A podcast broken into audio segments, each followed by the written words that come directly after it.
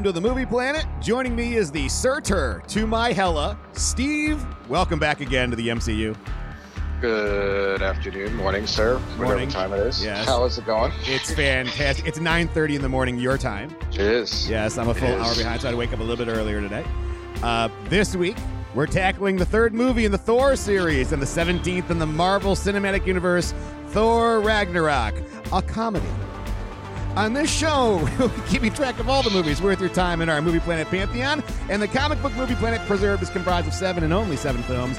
In order to be inducted, it's got to be reviewed by us, and they are number one, Deadpool. Number two, Iron Man. Number three, The Dark Knight. Number four, Batman Begins. Number five, The Great Doctor Strange. Number six, Captain America Civil War. And number seven, Captain America The Winter Soldier. Now, the higher we grade this movie, the longer it may be staying there. Only a film with a higher grade can kick it down on its butt from the preserve in the future. So we will discuss this movie, and in an hour or so, we will analyze it and grade it and figure out if we need to boot a movie out. This is a spoiler-rich podcast, so if you haven't seen 2017 Thor Ragnarok, it's best if you stop right here, watch the movie, then turn us back on to enjoy our discussion and analysis. But now that we finished that business, are you ready to get down to business, Steve?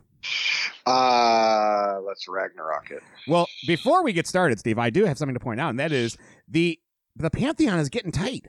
You know, I was just thinking about that, and at need- the beginning, before we started all this, I was going to ask you a question on which one of all out of all seven of those are you the most surprised about? Um, I'm most surprised about Deadpool right now. Okay. Yeah, I'm second most surprised by Iron Man because Iron Man breaks the rule that I kind of use as the foundation for all of my grading, which is just because you're the first doesn't mean you're the best. And yet this one is the first and it is the best. Yeah, that's true. I mean, I know. I think I, I can't remember my exact grade up. I think I gave it an A or an A minus, but af- but that was me in the beginning. I'd be curious if I watch it again on what I think of it now. right, right. I uh but also it's kind of funny because now a movie needs a B plus average from the both of us just to be in the discussion for this. So we're past the point of just letting people in because they got a grade.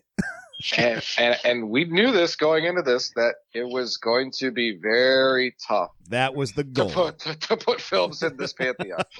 Well, this week we are discussing 2017's Thor Ragnarok, a movie made for 180 million dollars that brought in 853.9 million dollars worldwide. Almost a billion. yeah, the new standard these days. I tell you. Uh, written by Eric Pearson, Craig Kyle, and Christopher Yost. Produced by Kevin who? Kevin uh, Feige, What- what- Feige. wait, what was that word? Vagina. You created a dirty version of his name. Directed by Taika Waititi, JC's Yeah. favorite director, and music by Mark Mothersbaugh. He's new. I've never heard of his work before. Uh, but then again, after hearing the soundtrack, I'm pretty sure we won't hear it ever again. I was going to say there's a, probably a reason for it. yes. Can't we just say, just like Titanic, that this movie's not known for its soundtrack, but for the one song that made it awesome, which is Kashmir? Oh yeah, that's. The that wasn't Kashmir, I'm sorry. I remember. It's not Yeah. Kashmir. What am I thinking? Immigrant song. Starring Chris Hemsworth as Thor, Tom Hiddleston as your buddy, Loki, Cate Blanchett as Hela? What the hell's she A doing here? A newbie, A a newbie. newbie to the to the universe. Yes, Idris Elba as Heimdall. Uh, the I'm sorry, Idris Elba as the constantly underserved Heimdall. Mhm. Uh, Jeff Goldblum as Grandmaster or himself. Uh, Really, Tessa Thompson as Scrapper 142 and then Valkyrie. Karl Urban, this guy shows up everywhere, as Scourge. Mark Ruffalo as Bruce Banner or Hulk. Anthony Hopkins as Odin. I'm going to do my best on this one. Tadanobu, Asano, Ray Stevenson, and Zachary Le- Lev Le- Levi. Le- Le- Le- Levi. Lee, thank you. As Hogun, Volstagg, and Fandral, the Warriors Three, Benedict Cumberbatch as Doctor Strange, Taika Waititi as the voice of Korg, Clancy Brown as the voice of Surtur, and Stan Lee as a man on Sakaar who cuts Thor's hair. And Steve, what, what what's that I see? Is that Is that Sam Neill and Matt Damon? As, Yeah, really. as Oh. actors who play Odin and Loki in the play at the beginning. But who's the other guy playing Thor? It's Luke Hemsworth, a third Hemsworth, Wow. the lesser known Hemsworth. I didn't even know that was Sam Neill. God, I want to go back and see that scene again. Yeah. I mean, I I found Matt Damon was very obvious. yes. Yeah. Yeah. Okay. that that that that cavalcade of people in there. Uh, it was just funny. I was looking at the Thor character and I was like, "Who is it supposed to be?" And then I was like, "Oh, it's the other Hemsworth." I'm like. You mean the one that was married to Miley Cyrus? No, there's a third. I'm like, oh, that's like the other Manning. yeah, that's true. There's Peyton Eli and the other guy. but let's get into the making of this film. Don't get on the set, get ready to shoot, and then ask for rewrites. Studios do this crap all the time, and they wonder why they end up with a shit movie. Smoke and mirrors, guys. Welcome to the movie factory. Movie? You know, I hate the word movie. I don't make movies, I make films. While promoting the release of Thor The Dark World in October 2013, Chris Hemsworth expressed willingness to portray Thor for as long as people wanted more, adding that he was contracted for another Thor film and two more Avengers films. Producer Kevin Feige stated that the next Thor would build from elements at the end of The Dark World. And in January 2014, Marvel announced that Craig Kyle and Christopher Yost would write the screenplay for a third film, with Feige again producing. The story was being outlined that July. At the end of 2014, in October, Feige announced that the film would be titled Thor Ragnarok, with a scheduled release date of July 28, 2017. Hemsworth and Tom Hiddleston were set to return as Thor and Loki, respectively. Hemsworth earned $15 million for the film. Feige added that the film would be very important in Phase 3 of the Marvel Cinematic Universe, and also confirmed that in the context of the film, the word Ragnarok means the end of all things. By October 2015, Taika Waititi had entered negotiations to direct Thor Ragnarok. Some other directors that were under consideration included Ruben Fleischer, Rob Letterman, and Rawson Marshall Thurber. Marvel presented the prospective directors with the 10 different ideas that we had for the movie, asking them all to come back with a clearer picture of what the film should be. Taika Waititi created a sizzle reel for the tone and some jokey stuff using clips from other films, including Big Trouble in Little China, and scored it with Led Zeppelin's Immigrant Song. This is a practice that Marvel discourages because it you know, oftentimes can be really terrible, but they thought Waititi's reel was absolutely amazing, particularly its use of that song, which Feige felt defined what Taika was going to do with this. Immigrant Song, of course, was later used in the film itself and for marketing it. And on why he decided to pursue directing the film after stating in 2012 that he had no interest in big features where he says, quote, where the art of the project was sacrificed for profit, end quote. Waititi said he felt like a guest in Marvel's universe, but with the creative freedom to do what he wanted. Waititi was confirmed as director of the film by multiple news outlets later in October. Mark Ruffalo was also finalizing a deal that month to reprise his role as Bruce Banner from previous MCU films, and he soon confirmed that he would appear. Hulk was last seen at the end of Avengers Age of Ultron traveling in a Quinjet, which was originally planned to be shown flying near Saturn. Feige explained that this was cha- this was changed to an Earth-based location to leave Hulk's fate ambiguous and dispel rumors that a film based on Planet Hulk was in development, since Marvel Studios had no plans to adapt the storyline at the time. According to executive producer Brad Winderbaum, the idea to include Hulk in Ragnarok came early on in development when the production team looked at the Planet Hulk storyline and felt it was a no-brainer to integrate Hulk into the Thor franchise, exploring the idea of a planet where there's gladiatorial games as a Thor predicament. Uh, the storyline was a really cool idea to them. And Feige further explained that initial discussions had focused on doing something totally different with Thor and that centered on continuing the relationship with Loki. And ideas for Hela, Valkyrie, Balder, and Beta Ray Bill but they were like, eh, we need something big. And, and this turned to discussing Thor going to space and jokingly calling it Planet Thor, which led to Hulk in the film and revealing that he ultimately went to space at the end of Age of Ultron. In January of 2016, with the film beginning pre production, Ruffalo described it as a road movie and indicated that additional filming would take place in Sydney. Waititi stated that he was working on the script a little bit, mainly adding humor to the screenplay, with Eric Pearson joining the project to rewrite the screenplay. Pearson felt joining presented many challenges, as, quote, there were so many puzzle pieces already there, end quote, such as having Cate Blanchett as Hela, who was confirmed in the role a month later, and including Hulk, Valkyrie, and Scourge that he was asked to assemble. Pearson was told not to be restrained by anything from the previous films, and Waititi asked him to make the film fun and have Thor be the coolest character. Alexander, Jaimie Alexander, said in early March that she was no longer sure if she would appear in the film due to scheduling conflicts with her television series Blind Spot. She later indicated that this may not be the case, but ultimately was unable to appear in the film due to the conflict. Sif does appear as a character in the play based on the events of the, the Dark World, portrayed by Charlotte McDowell. In April, Tessa Thompson was cast as Valkyrie, with Natalie Portman not returning from the previous films as love interest Jane Foster. Marvel never asked the screenwriters to include the Earth based characters from the previous films, and Feige said that Foster and Thor have broken up between films.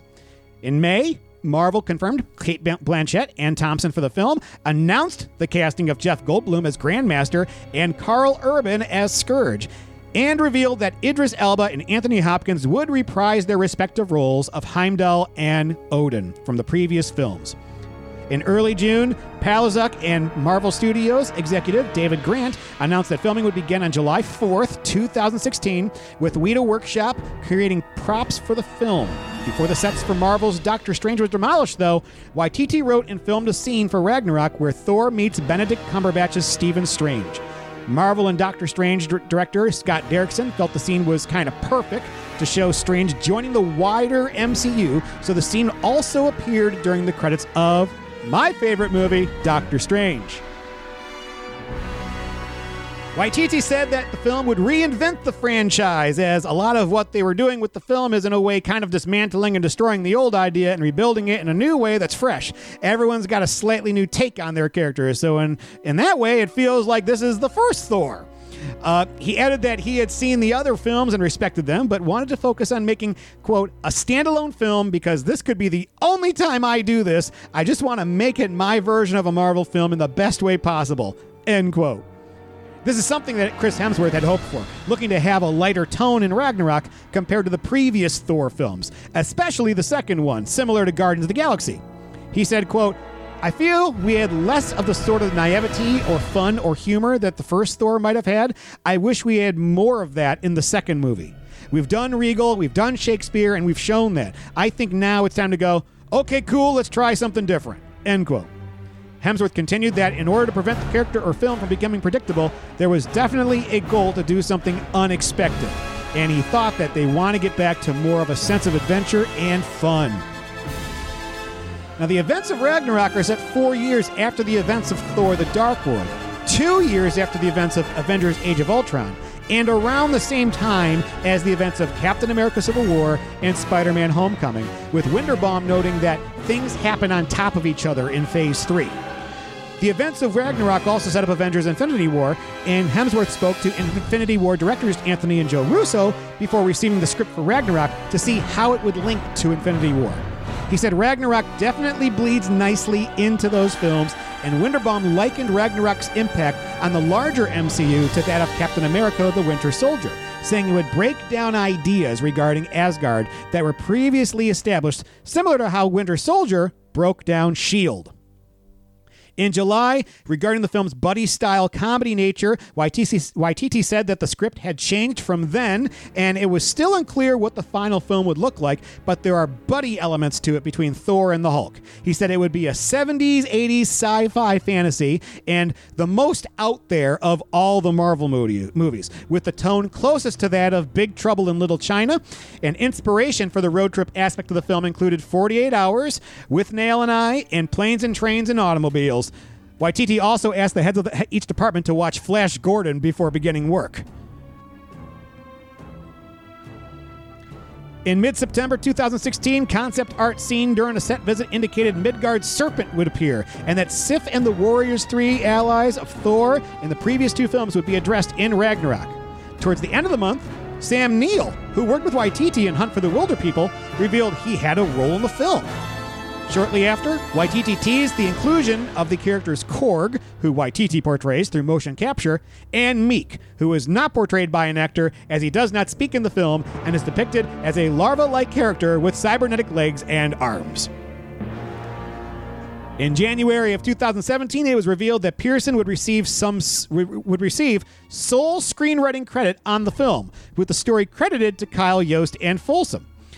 Those credits were later updated the following September with Pearson as the screenwriter and story credit for Kyle and Yost. Folsom took issue with Marvel marketing the film with these credits, noting the Writers Guild of America had yet to determine the final credits for the film. She later said that Marvel had given her a story credit on the film, but it was denied by the WGA due to their regulation that a maximum of two individuals can receive story credit, with an allowance for a writing team to count as one individual. Pearson and the team of Kyle and Yost received, received the story credit on Ragnarok. And Folsom added that she planned to appeal the decision and that Marvel had been supportive of her throughout her attempt to receive credit. By the end of the month, the writing credits were updated once again, this time simply crediting Pearson, Kyle, and Yost as screenwriters. In February of 2017, Rachel House said that she had taken a small role in the film, having worked with Waititi before. Additional filming took place in Atlanta in 2017, over three weeks, including filming post credit scenes. One of these introduces the spaceship Sanctuary 2, which belongs to Thanos in Avengers Infinity War, while the other, shown at the end of the credits, features the Grandmaster. Goldblum and Waititi improvised multiple versions of the latter scene. One unused version involved the singing of the Sakaaran national anthem, which was made up on the spot.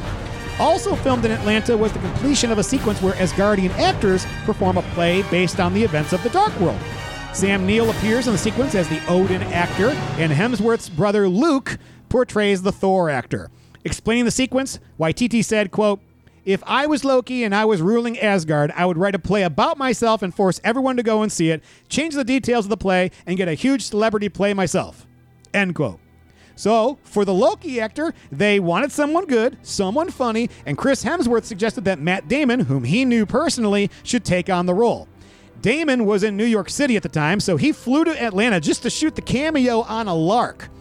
Also changed during reshoots was the location of the sequence where Thor and Loki find Odin on Earth, and Hela subsequently destroys Mjolnir. Originally set in a New York City alley, Waititi decided that the environment was distracting from the emotions of the sequence. The location was changed to Norway, which Waititi felt gave more weight to the scenes, made Odin's storyline more authentic, and also allowed the characters and the audience to chill out for a second and have that moment because the rest of the film basically just runs at a clip. By the time the reshoots for the film were completed, the film had been cut down from Waititi's initial version of 2 hours and 40 minutes to around 90 minutes, with that expected to increase slightly with the newly filmed scenes.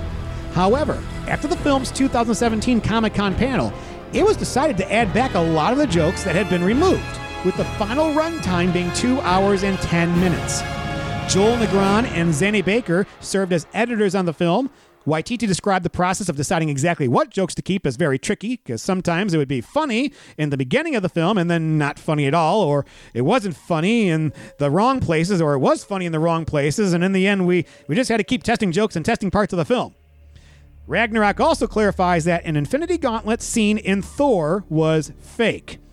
Feige expanded, saying that it had been included in Thor as an Easter egg since Marvel Studios was, quote, working on the Avengers and trying to put that all together for the conclusion of Phase 1, end quote.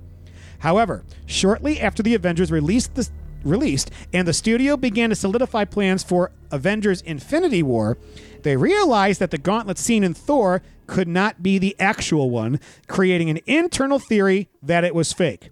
This resulted in the scene in Ragnarok, which was created, quote, just to have the opportunity to call it a fake, end quote.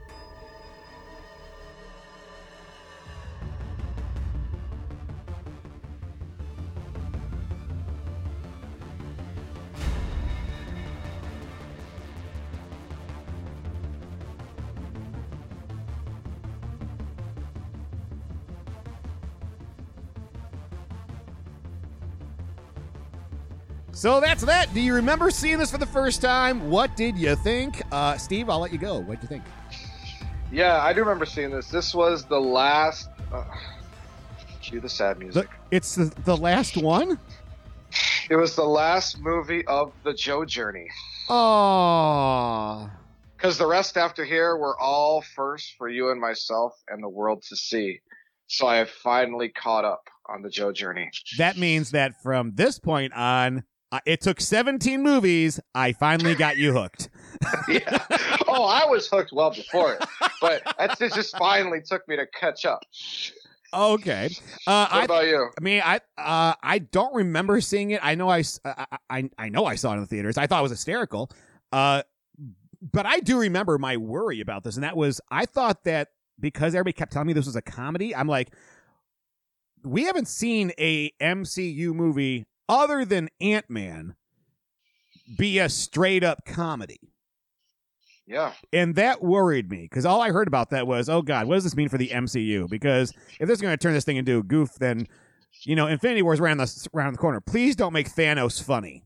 Oh my God! Imagine if that was the case. That Imagine was if my- he had a little humor in his personality. That was my biggest worry was, oh no, are they trying to set up a funny big guy at the end? The only major villain who can pull that off is Loki. Yes. But Loki is clever and mischievous, so the comedy kind of goes with it. Yes. Um, well, it's time to start walking through this movie with a synopsis courtesy of Marvel Wiki page, IMDb, and Wikipedia. Cue the clip. Sister, You're still alive. I love what you've done with the place. Redecorating, I see. It seems our father's solution to every problem was to cover it up. Or to cast it out. He told you you were worthy. Said the same thing to me. You see, you never knew him. Not at his best. Odin and I drowned entire civilizations in blood and tears. Where do you think all this gold came from? And then, one day, he decided to become a benevolent king. To foster peace, to protect life. To have you. I understand why you're angry, and you are my sister and technically have a claim to the throne. Uh, Believe me, I would love for someone else to rule, but it can't be you. You're just. the worst. Okay, get up. You're in my seat. Your father once told me that a wise king never seeks out war. but must always be ready for it. Thor has been captured by mysterious enemy forces on Muspelheim. He rambles toward a skeleton, sharing his cage about his efforts to defeat some robots on Earth, and laments about his inability to find any of the Infinity Stones he had set out to locate. He notes that sometimes you have to get captured in order to get a straight answer out of someone, and someone in this instance is Surtur. Surtur releases Thor from his cage, chained and dangling, and taunts him with the knowledge of Odin no longer being on Asgard. Also mentioning that Thor's absence has left him vulnerable, he announces that Ragnarok is coming to Asgard by his hand, and that all he must do to achieve this is to join his crown with the eternal flame which burns in Odin's vault. I'll let you start here, Steve. So one of the things that I thought that was kind of interesting is in this whole scene. I mean, there's a lot of exposition right here. Yes. There is, and you're like getting the full main part of the film right here in the beginning. Uh huh. You miss any part of this, and it's absolutely insane. But the problem that I had is when these two knuckleheads are talking to each other. Uh huh. One of them, he looks like the Balrog from, From Lord of the Rings. and I mean, they almost could be like related. I mean, this is a good mix of universes here. Anyways, Yes. he's fiery and molten, Uh yes. yet they yet they don't burn any part of our hero. Yeah. Help me help, help me understand this one. You you are a great person of explanation to change my mind. Help me out here. What would you like me to say?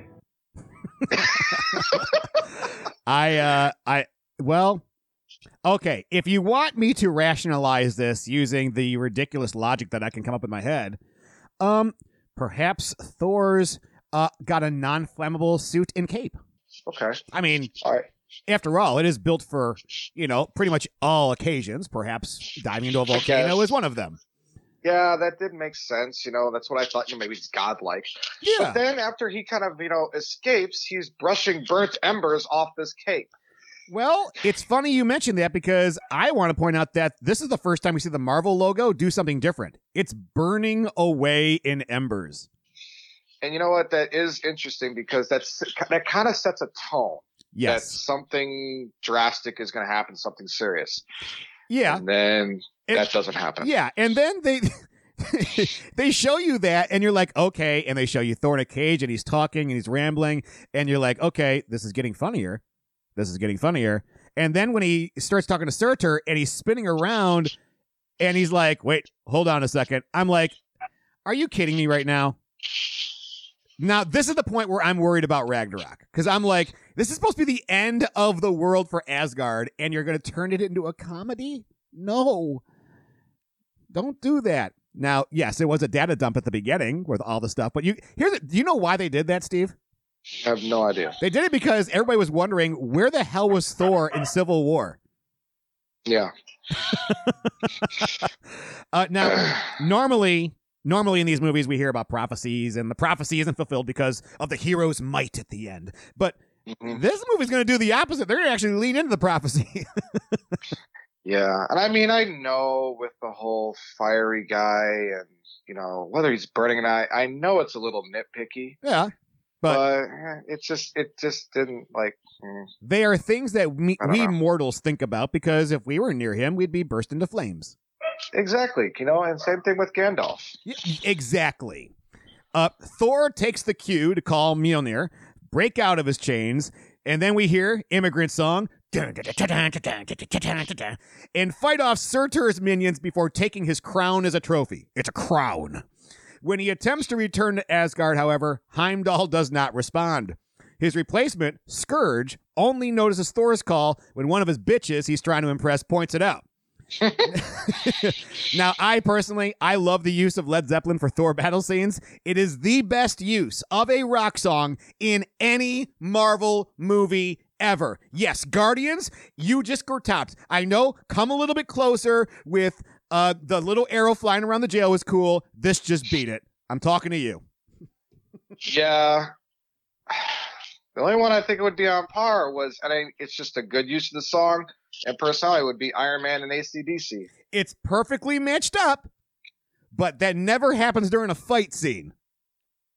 No, it just match. Uh, it, it okay for a fight scene. Yeah. Yeah. Mjolnir is literally at its best. I absolutely love, and I think about it every time I when I hear Ragnarok. I think of the scene of the point of view from Mjolnir I going love that around shot. and destroying everything. I love that shot. Uh, and That then needs that needs to be in the new Marvel video game. Y- yes, it does. And you know what's funny is they also they've added some new powers with Mjolnir here. Uh, now now he's like basically just shooting lightning from it now, like Raiden. Um, a- and I don't know, Mjolnir has never seemed more powerful. It's like nothing could possibly happen to this weapon now. Well, I think it's just like the longer that you see Mjolnir with Thor, the more Thor um, gets his experience and how to use it. Yeah. You know, so it's just he's starting to unwield its powers, Now what- unlock them, I guess. Now, what did you think about Thor's personality in this? Because I thought it was getting a little more goofy than we've seen. It was goofy, and for being like a godlike character, um, I was a little hesitant Mhm. because he's this almighty being, and now he's just kind of loopy. Yes. so it was it, it was definitely something to get used to and to buy into and i'm kind of like okay if they're going to go this route you got to go full in don't just do it for like a movie and then make it because then it's like it makes this movie pointless Yeah, and we So- get we get Karl Urban here, who I'm convinced will just take any job in any fantasy at all. he was in Star Trek, he was in Riddick, he was in Lord of the Rings, he's in Judge Dredd, and now he's in this.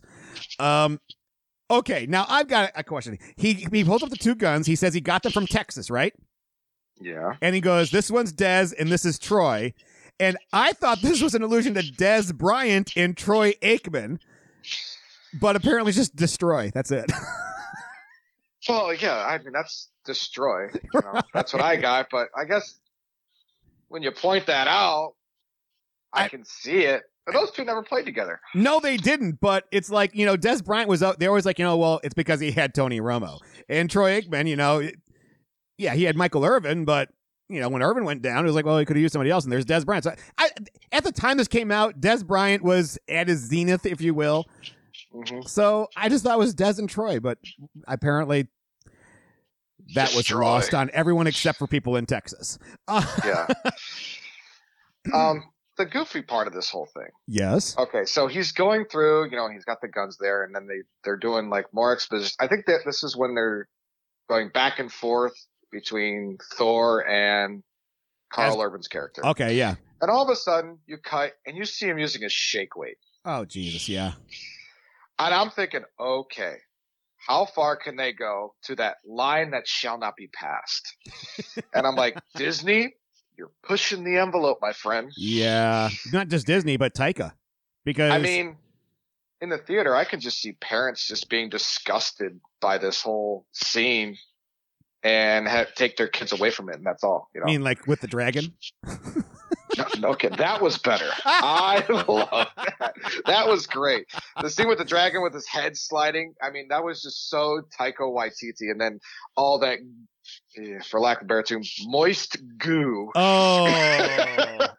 going over. I loved every part of it. I thought it was hilarious. I would have rather taken out that whole slapstick comedy part that Yeah. was between uh, Karl Urban's character. Can't remember his name. That's why I'm saying Karl Urban. Yeah. Um, and then I would have just taken that out and just had that. That'd have been perfect. I loved it. no, no. It was. It's funny when you see that come through because you're like, I'm always curious about how the Bifrost works. Like, if you're if if anybody if anybody's in the Bifrost, it just shoots you over there. Apparently, yes, it'll cut off somebody's head.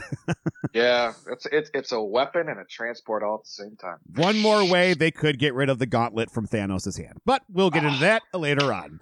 Returning to Asgard for the first time in years, Thor is told by Skurge that Heimdall has been declared an enemy of the people and is on the run. Thor is unimpressed and goes to find Odin, who is watching a play about the valiant death of Loki, while laying about and being pampered by various women. Thor sees through Odin's, in quotations marks, deception and forces Loki, ha ha, to drop the charade. It's not Odin, it's Loki. Now, I kind of like what Loki's done with Asgard. It's, it's Loki Guard. Well, I think wasn't it when we left? Uh, oh no, Loki had died. That's where we left off. Yes. Okay, so I've, I could kind of Well, he died, but if you remember, Oh, no. he when Thor de- declares that he doesn't want the throne, he walks away, and you realize that Odin is actually Loki. Oh, okay, thank you, thank you. So okay, so I was right in my initial thing. So that made sense. And oh yeah, it's very, you know, uh, putting him on a pedestal. That's very. That's see, that's why he's such a good villain. Yeah. You know, his ego is so big. Well, speaking of big egos, you would think that Loki would know how to play Odin better. Well, that's again that that that that's Loki being that that's his ego. I, he's he, he can be the master of perception, but I think when he puts his thing into plan, he's not perfect. Yeah. Uh, we get Matt Damon, Sam Neill, and Luke Hemsworth. we watch a play, and I'm so glad they played the play as far along as they did, especially the line, a little blue baby icicle that melted this old fool's heart. Again, it's going through that comedic route. And are you still on board with it? I'm At laughing point? at this point, but I'm like, okay, if they're just going to go all in here, go all in. And Anthony Hopkins, this is this is the moment where I said, okay, this is a comedy. I think I can get on board. And it's Anthony Hopkins when, when Thor, Thor goes, "Hello, father," and Odin looks at him and goes, "Oh shit." it might be my favorite line in the movie. Having him say that, it's like hearing your parents swear. yes. It's like, okay. Or like, I mean, I've heard my dad maybe drop the F word maybe once in my life, and you just stand back like, what just happened? right. But this is an I'm- oh shit out of like, oops. Yeah. And it's shit Anthony like, oh, shit. Yeah. yeah, I was wh- wh- while watching this scene, and when he says that, I'm like, you know what? Eh, Odin doesn't seem himself right here, and I was the tip. I felt so stupid when I totally forgot about uh, the ending of Thor 2. Yeah. Uh, that that wonderful film, The Dark World. And we like, wait, we liked it. I know that's just the surprising part. It was good, um, but it was just like something. there it is. you know, something screwy here. There it is. Oh, that while was since I've said that one. And Great. I'm like, as soon as that happens, and you know, okay, this is the Lord of Mischief. You have returned. Your oh, boy. this is already a great film. After ordering for Surtur's crown to be del- delivered to Odin's vault, Thor has Skurge transport him and Loki to Earth to find the real Odin. Unfortunately, upon arrival, Thor and Loki quickly discover that the retirement home Loki has placed Odin in has been demolished. At this point, some passerbys reveal that Jane Foster has broken up with Thor, although Thor insists to them that it was a it was a mutual dumping. uh, by now, I think we all can realize now this movie is a comedy first and an adventure second wh- Mhm. which is a shift for Thor, but Spider Man Homecoming kind of bridges us into this feel a little bit. Would you agree? Yeah. Spider-Man: Homecoming seems a lot more serious than this film. It does. And at the time we saw it, we were like, oh, this is kind of like a teen comedy. yeah. Yeah. and I think you hit it pretty much on the head that this we haven't seen anything like this kind of film since Ant Man. And oh my gosh, what did I give Ant Man? Uh, in A.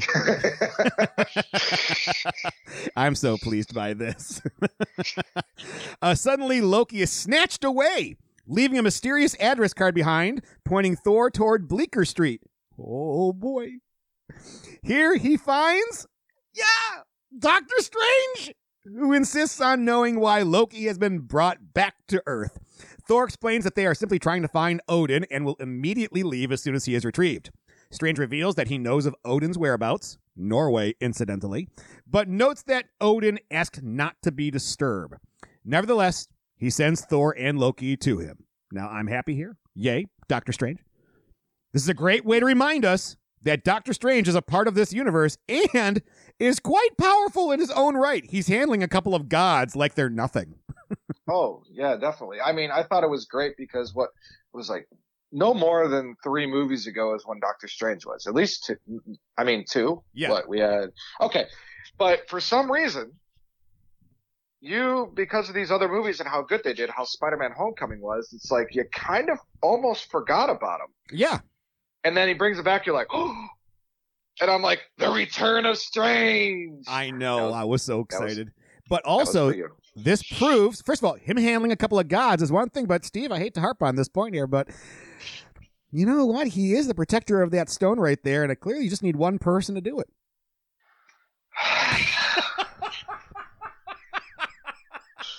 Because he's that good.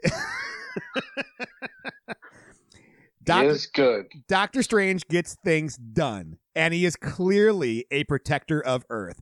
He literally protected Earth in this movie without lifting a finger. He just simply sent Thor and Loki away. Okay. All right. I was thinking about my rebuttal. okay. All right. Here's the Bye bye. Yes, you are. You, oh, you. He is protect. He is protecting Earth. But when Thor and Loki show up, Earth wasn't really under attack. Ah, really? Yes, really, they weren't under attack. They were visiting just to get Odin. Really, Earth was being used as uh, more of a distraction to keep people away from Odin, which I hate to go back, but Please do. if that if that building is getting destroyed, a little phone call saying, "Hey, sons, um, Sons. I'm being I'm being I'm being moved." I mean, I guess I know he can't get, get in touch with Thor, but wouldn't like a little red flag go off for Loki that all of a sudden he's gone because he's the one who put him there? Why didn't you call me? I don't have a, a phone, but you could have sent a the electronic letter. It's called an email. Oh god, that's fun. um I just this is a this is a really cool. I love this scene. I love the fact that he just toys with Loki. Like Loki's like, I've been falling for 30 minutes. yeah. and then when Loki tracks him, he's like, all right, bye bye. And just sends him on his way. I'm like, Doctor Strange, you boss. Damn. Uh, Thor and Loki find Odin, having shaken off Loki's spell, but he is despondent and dying. In his last moments, Odin makes a confession. Hela, the sister Thor and Loki never knew they had, and the goddess of death, will be released from her prison once he dies. She is far more powerful than her brothers and will grow stronger when she returns to the fires of Asgard. Odin tells his sons he loves them one last time before transforming into energy and dying. And we get here exposition, exposition, exposition. Uh, Steve, Odin said in Thor that Thor was his firstborn. Was this a lie of repression or was it a continuity error? It was a lie. I don't think it's a continuity thing. The firstborn, Oh, I've yeah. always thought, is usually considered the son. Uh, JC, and your Celtic wisdom, I need you to back me up on this. Okay. So I think, you know, I just think that when he thinks of his first one, yeah. that's his son.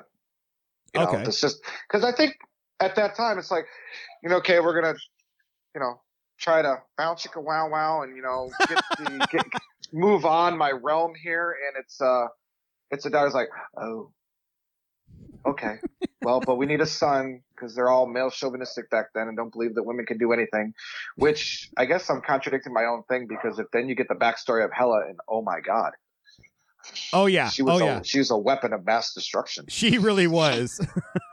but that's all that she was used for. So I'm kind of thinking that if they had a, because he had a, a girl, and you know that's this isn't the one who's going to take over the realm or Asgard, breed her into something that you can actually just use her for. yes, I agree. So Well, what are you to do? I don't know. Anything else But, about the uh, scene? Well, I was a little. This whole scene reminded me of something, and I know this hadn't come out, but how Odin kind of vanished into air. Okay. It reminded me of another death. Uh oh. and a future movie, Oh, no. a grade, well, a C movie. Just wait And it was a very- damn minute. It almost seemed very Skywalker-ish. Do you think this is where they got that idea from? I don't think so. No, because Yoda disappeared in Empire, and that was long before this. Well, that's true, but I, it just the, the, it it seemed very similar. Odin sitting on a rock or leaning, I guess he was kind of like Maybe it was on a log, leaning. Steve. Was it on a log? It was a rock. Was it a log? It was a Maybe if you rolled over that log, there'd be a twig. Oh, thank you. Oh, look. that log had a child. oh God, this just got way better. Seagulls. and yeah, this is all bringing back to uh, a little GGMS. oh, yes. So yeah, it, it just seemed like a very peaceful Skywalker. I guess death is kind of what we think of it as because Okay. that's now the not now the iconic thing. But do you think we can safely call this Odin's death? Is it like Odin's sleep? I think that's a safe assumption. I mean, if you call, here's the thing everything seems very literal in Asgard. I mean, it's Odin's son because it's Odin's son. Uh, this is Odin's sleep, and now we have Odin death. Drax needs to be a part of Asgard. Oh, Drax would have a field day in Asgard. Unfortunately, Asgard is no longer physically there, Well, but not yet. not yet. Yeah. Uh, Thor becomes enraged at Loki, blaming him for Odin's death, his life expectancy having been presumably shortened during his time on Earth. Any thoughts of revenge, however, are put aside as a black mass forms in the air, and Hela emerges from her prison. When the brothers refuse to kneel to her, Hela attacks them. She appears to be able to summon any sort of blade or spear based weapons from thin air in quick succession. Thor throws Mjolnir toward her, but she catches it with one hand and shatters it. Loki panics, calls for the Bifrost. However, during their transport, Hela intercepts them and forces both Loki and Thor out of the beam. Well, Steve, here's your villain. Hela is one of my favorites. Powerful, smart, and in that bodysuit, I'm sorry, not too bad on the eyes. She's got some dark sexiness about her. yes, she does. She is very good. And uh, yeah, 86 Mjolnir. What'd you think of that? uh, Mew Mew is gone. Da- there goes Meow Meow. Hela has Hela powers. She did hold Mjolnir, so does that make her worthy? Because I wouldn't think so. Hmm. Yeah. Oh, we got ourselves a paradox. We do. Uh, I would think. Mm, damn it. Is she okay? How about this? is worthy is worthy relative? Is she worthy of the throne? Well, She is the heir that should have gotten it. but Mjolnir's powers, if you can wield it, I you know you have to go back to the first Thor on that spell that he kind of puts on Mjolnir. He talks a lot about a lot of justice and doing the right thing.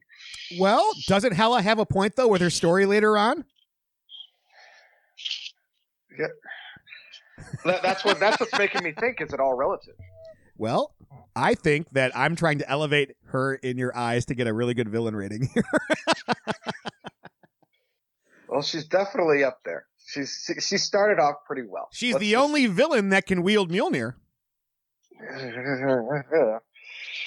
well, did, did she wield it though? Did she wield it? She, I don't think she, she did. held she it in it. she held it in her hand while standing still. Yes, that's a wield. Okay. this is what I saw. She stopped it, and there was still a little. Oh, I feel like I'm being nitpicky, but this matters to me. Okay. It was still a little bit of shaking, like she was trying, like she was putting some a strong effort into it, you know. And then she ends up shattering it. It's like, okay, I can't hold on to this anymore. I need to destroy it in order to be done with it. So, can she wield it? Wielding it means you're taking it by the hammer and using it at your will. See, I see it as can Uh, you lift it because uh, in, in Age of Ultron it was all about can you just lift it. Aha! We have a continuity error. Oh wow, we do. No, I really wish I had my hammer. Yeah, really. You could really use that right now. But as this is going on, Yes. let's let's be honest. You know, Thor throws his thing. That that's to be expected. What the heck does Loki gonna bring to this fight right here? Is he just gonna stand at the edge and hope that she charges him and then just turns him into a hologram? He's gonna he's gonna just use his little daggers Yeah. and try to do something. I mean, she just destroyed Mjolnir. How, if I was him, I'd be like, time to I'm go. out. Okay, what you got? Uh, Volstagg and Fandral, awaiting inside of the Bifrost Dome, are killed immediately as Hela arrives. Skurge, present only because he has been given janitorial duty, is recruited to her side as Hela sets her eyes on the kingdom. Well, the Warriors three, there goes two of them, just like that. and there goes Zachary Levi. I guess he's off to go act in Shazam, Shazam now. Uh, still a movie I have not seen yet. We'll get there. Okay. Uh, what'd you think? Was this a little too quick for the Warriors three, or is this meant to show you how powerful Hela is? Uh, it was very quick because I didn't even get to realize that it actually was them. Okay. That's how fast it was. I already knew she was powerful. Yes. She had already destroyed Meow Meow.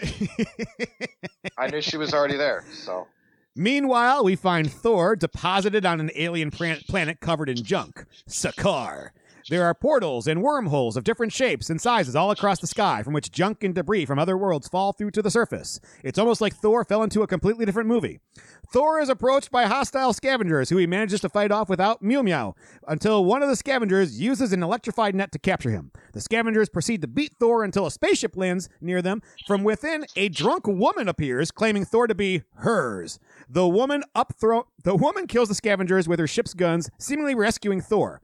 Unfortunately, she ends up throwing a small disc on his neck, allowing her to electrocute and render him unconscious at the push of a button. With the disc connected to his neck, preventing him from escaping, the woman takes Thor onto her ship.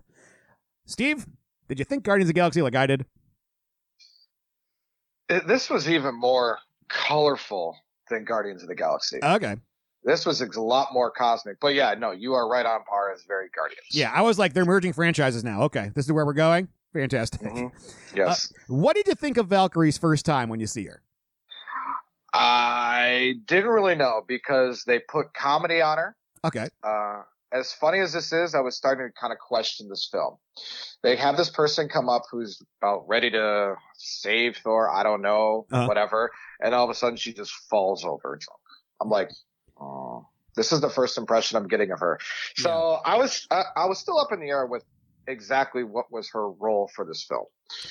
You know, Yeah. was she just going to be that outcast person, do whatever I want, I, I, or, or is she just? I, I didn't really know. And personally, I could have done away with that comedy part, but I guess, like you said before, if you're going to go all comedy, you got to go all out. Yeah, I mean, I like her arm guns. I think that's pretty cool, but I just don't understand how she didn't hit Thor. That does take a that does take a good talent, doesn't it? Yeah. Um, but Valkyrie, you know, it's kind of funny because this is a problem I have actually without throughout this movie, and that is Taika Waititi is a, I think we can both agree, fantastic comedy director. Oh, probably one of the best. I mean, What We Do in the Shadows. I don't know if you've seen The Hunt for Wilderpeople.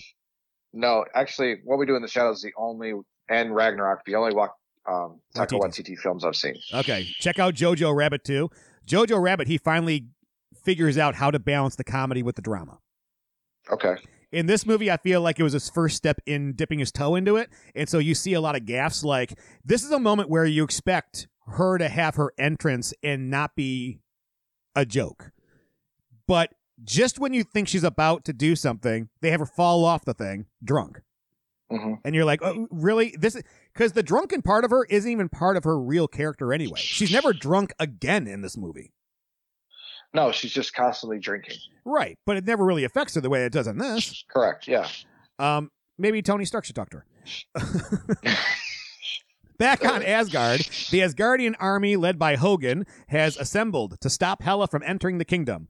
Unperturbed by the hundreds of soldiers and several gunships facing her, she announces Odin's death and that she has also disposed of Thor and Loki, demanding they recognize her as their new queen. Naturally, Hogun and the soldiers refuse to do so, leading Hela to instead fight the whole army. Despite the sheer numbers against her, Hela makes quick work of the entire fleet as she is quick, invincible, and able to summon an endless arsenal of swords and spears, which she uses to impale the majority of the soldiers.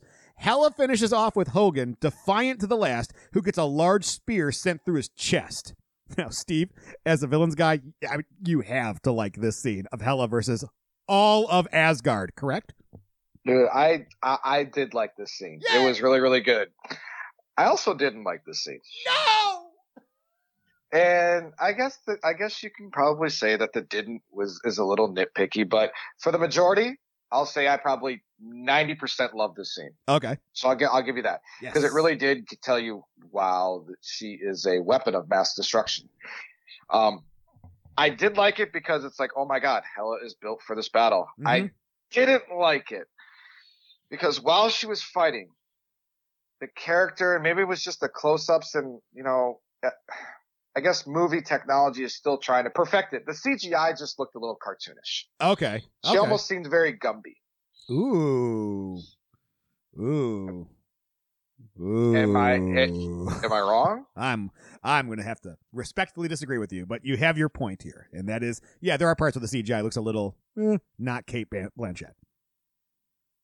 Like I said, I, I think it's nitpicky, but that it just stuck out for me when I saw this film, and I I pray that when others watch this film, they don't see that Yeah. because that kind of takes away a little bit of that scene for me because the scene is really good. Yeah. The scene is really fun to watch, and it's just your jaw just drops at the end. I uh well, it's kind of funny you mentioned that there's something missing here. Like you look at it you're like, yeah, there's something missing here. I mean, we lose basically the whole army. We get we lose another the third warrior. Where the hell is Sif? You know, I thought about this, and I thought of Robert Muldoon from Jurassic Park One. Ah! And in, in his line when he says to the Velociraptor, "Clever girl," she is kind of maybe smart to stay away out of this one. But yeah, it would have been nice to see her. And I guess when you bring this up, it says, "Okay, she isn't here. Did Yeah. she just get destroyed? Was she actually really smart?" I guess we'll find out if she shows up later. Well, it's kind of funny because back in January, Jaimie Alexander, the the woman who played Sif, posted a Twitter or an Instagram that alluded to her possible return to the Marvel Cinematic Universe. And where would she best be served? Oh, I don't know. Thor, Love and Thunder. Hmm. That'd be the perfect place. Jane Foster versus Sif. your your prophecy is starting to take shape. I'm creating. um, yeah. So yeah. So Hel- Hel- now I got a question for you. If Hela was this powerful, why didn't the Dark Elves in Thor: The Dark World just try to free her from this prison to get her to do all the damage? I mean, the, the only thing that pops in my head right away to think about that is this is all part of the prophecy of Ragnarok. Okay.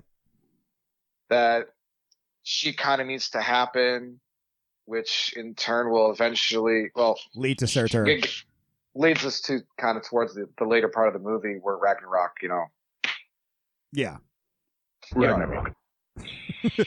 Thor awakens to a holographic presentation about Sakaar and the Grandmaster, the ruler of the planet and host of the gladiatorial Contest of Champions, or the fun little app you can play on your phone. The Grandmaster pays the drunk woman from earlier and obtains Thor, whom he decides to pit against his champion during a match. He states that Thor will earn his freedom should he be the victor. Still restrained, Thor discovers Loki, who is mingling and getting on with the Grandmaster and his company quite well. Due to the unusual relative due to the unusual relativistic effects of how they both arrived and the planet in general, Loki has been there for weeks, earning the Grandmaster's favor. Uh, this thing starts with the Willy Wonka theme song playing and a voiceover, which is friggin' weird. It was it was great. When I first saw it, it was I was laughing. It was a laugh out loud moment for me. Uh, LOL. um, I either forgot about it the first time I saw it, or I just flat out missed it. So when I saw it a second time, I was like, "Oh, it's Willy Wonka." That's that's like again Taika Waititi. yes, and we get we we we finally meet Jeff friggin' Goldblum playing Jeff Goldblum. Yes, And uh, at- it's at this point when he starts talking and they have their interactions, I say to myself, you know what? This movie was named the wrong thing. It should have been called Thor: A Guardians of the Galaxy story. Because that's I the agree. that's the tone of this whole movie. yeah, very cos uh, cosmic, just a goofy cosmic. Yes. In other words, we expected one thing and we got something very different, much like another movie called Solo: A Star Wars Story. Is that that's going to be a theme in every podcast that we do? that at one point in time we're going to bring up that show. Uh, and Grandmaster's a freaking DJ. I was just gonna I was just gonna mention that. What did you think of all that? I, you know, if this is Guardians of the Galaxy Sakaar, then okay, I guess they're going with the 80s theme also here, which the 80s theme was because of Peter Quill being abducted in the 80s. It wasn't because the whole universe is stuck in the 80s. I mean, unless this does occur after, you know, and Star Lord's been established. No, there's no way. No, I'm I'm stupid. Stop talking, Steve. Yeah, I lost seri- This lost serious seriousness points from me. Yeah. I have more respect for his brother, the Collector. Yes. Correct me if I'm wrong. No, his brother has- is a collector. Yes. Yes, I have a lot more respect. That it should have been almost switched. I don't know. Maybe. Thor is thrown into the gladiators' quarters where he meets Korg, an exiled Kronan resistance fighter, and his friend Miek. Korg states that no one has ever escaped or beaten this champion. And Korg has a great voice. If this wasn't a comedy, it would probably be deeper and gruffier. But hey, you know what? They want to make this thing a comedy, so they had Taika Waititi do the voice. Oh, now that you throw that little piece of knowledge at me, I love Korg even more. Cor- Peter, Peter. yes. Wow. We're gonna have a flat meeting with the oh, roommates. No, Peter got him. Poor guy. yeah, he is better than any Guardian. Absolutely great performance. It's Mhm. the it, and it's the voiceover. Now that I know it's that, she's Pete's. He's my favorite personality of the entire film. And everything he Uh, says is funny. Yes, more than Loki. What? What? What? What? I could, I could. Disney Plus. Are you listening to me? uh-huh. I want a Korg. I want a Korg spinoff. I don't want a movie. I want an eight episode. Get rid of that Mandalorian stuff. I want Korg. Why are you being so weird? I can't believe you said that. Loki What has you- been your ride or die this whole time. I, Cor- Maybe it's just because Korg's new. I don't know, but I Is it because little Korg's rocks fall off of him? Yeah, it's he- he's perfect. I, I I- love it. Oh. And what do you think? A Korg spinoff?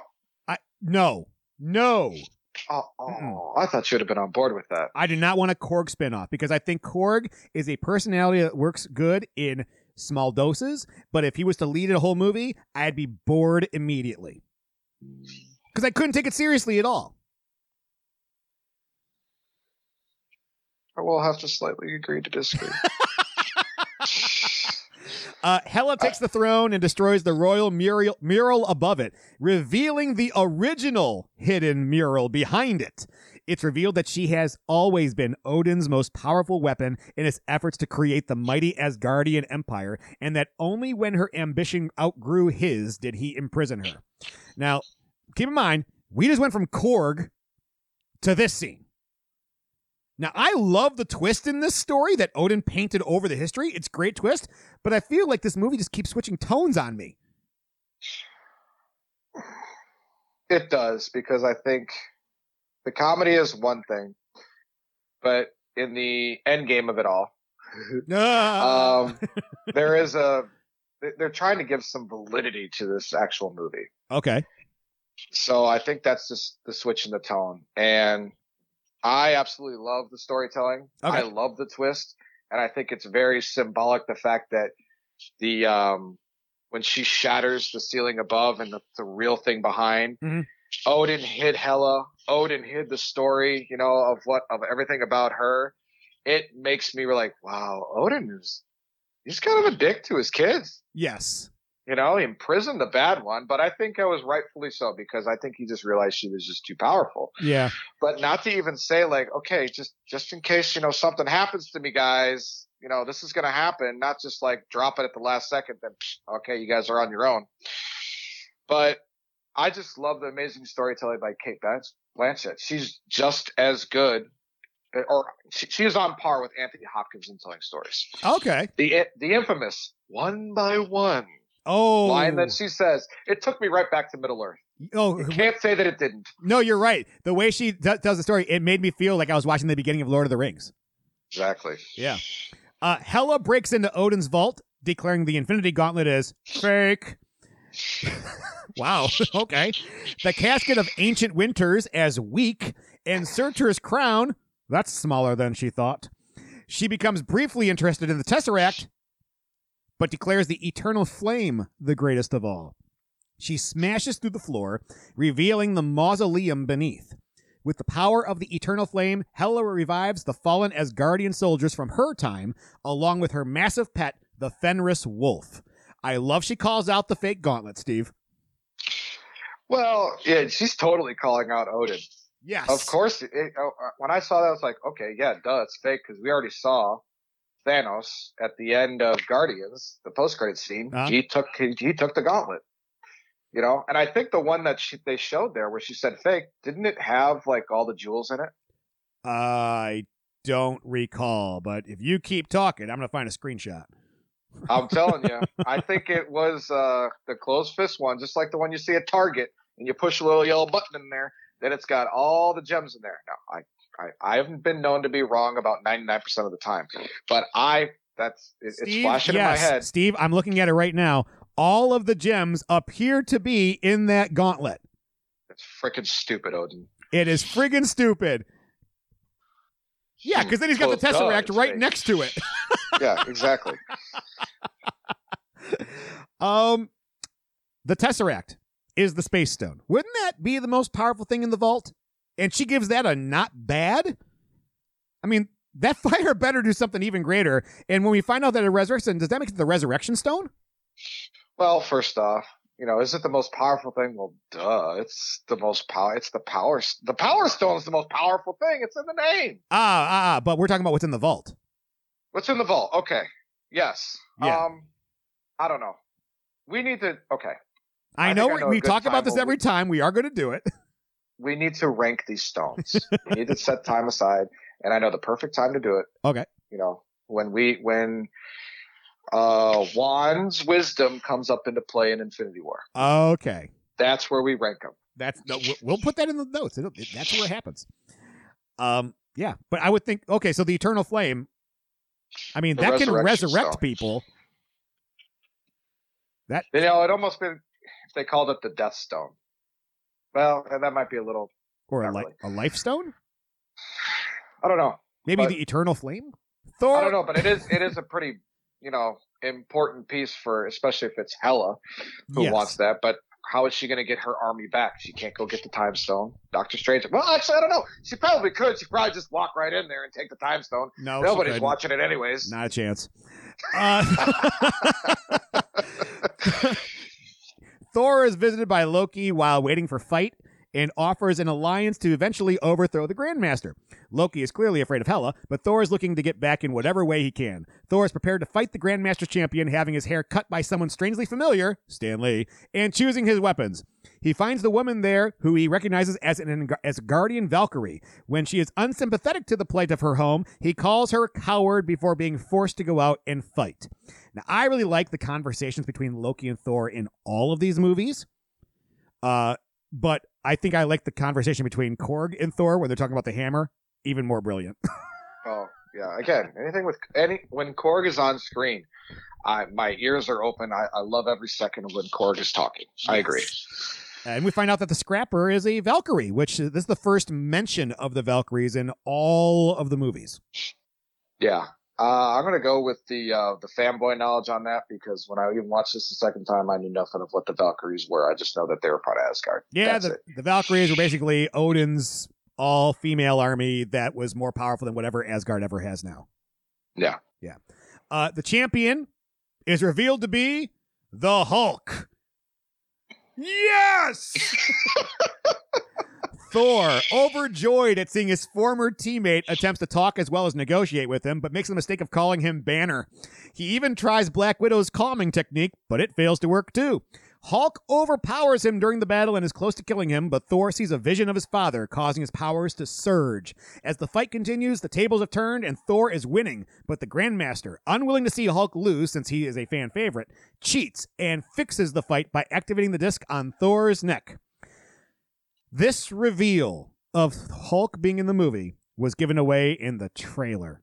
And in my opinion, it is one of the greatest foibles in Marvel history. Amazing how think of how cool this would have been if you didn't know Hulk was in this.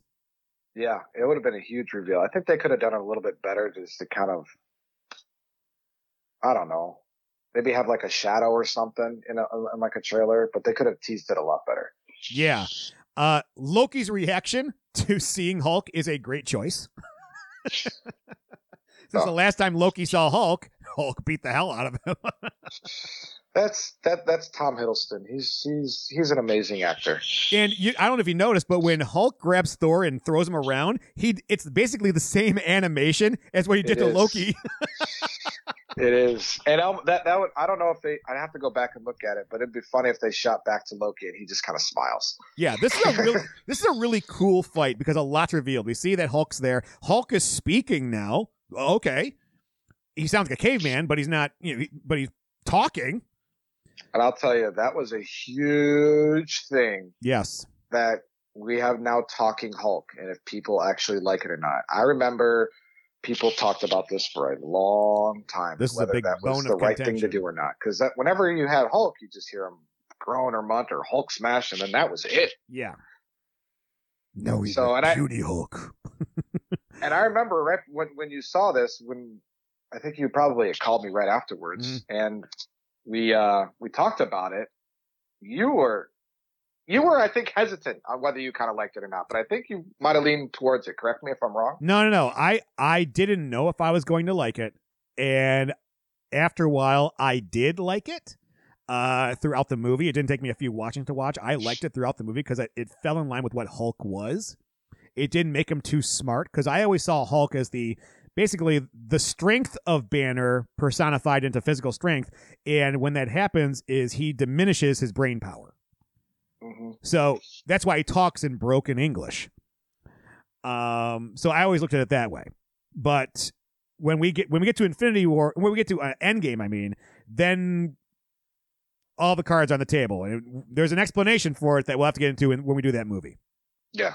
Okay. Uh, we liked Thor versus Hulk in the Avengers. This is round two, basically, and I don't think it disappoints. No, I, I mean, I didn't really have much more to add to what you are saying because I completely agree.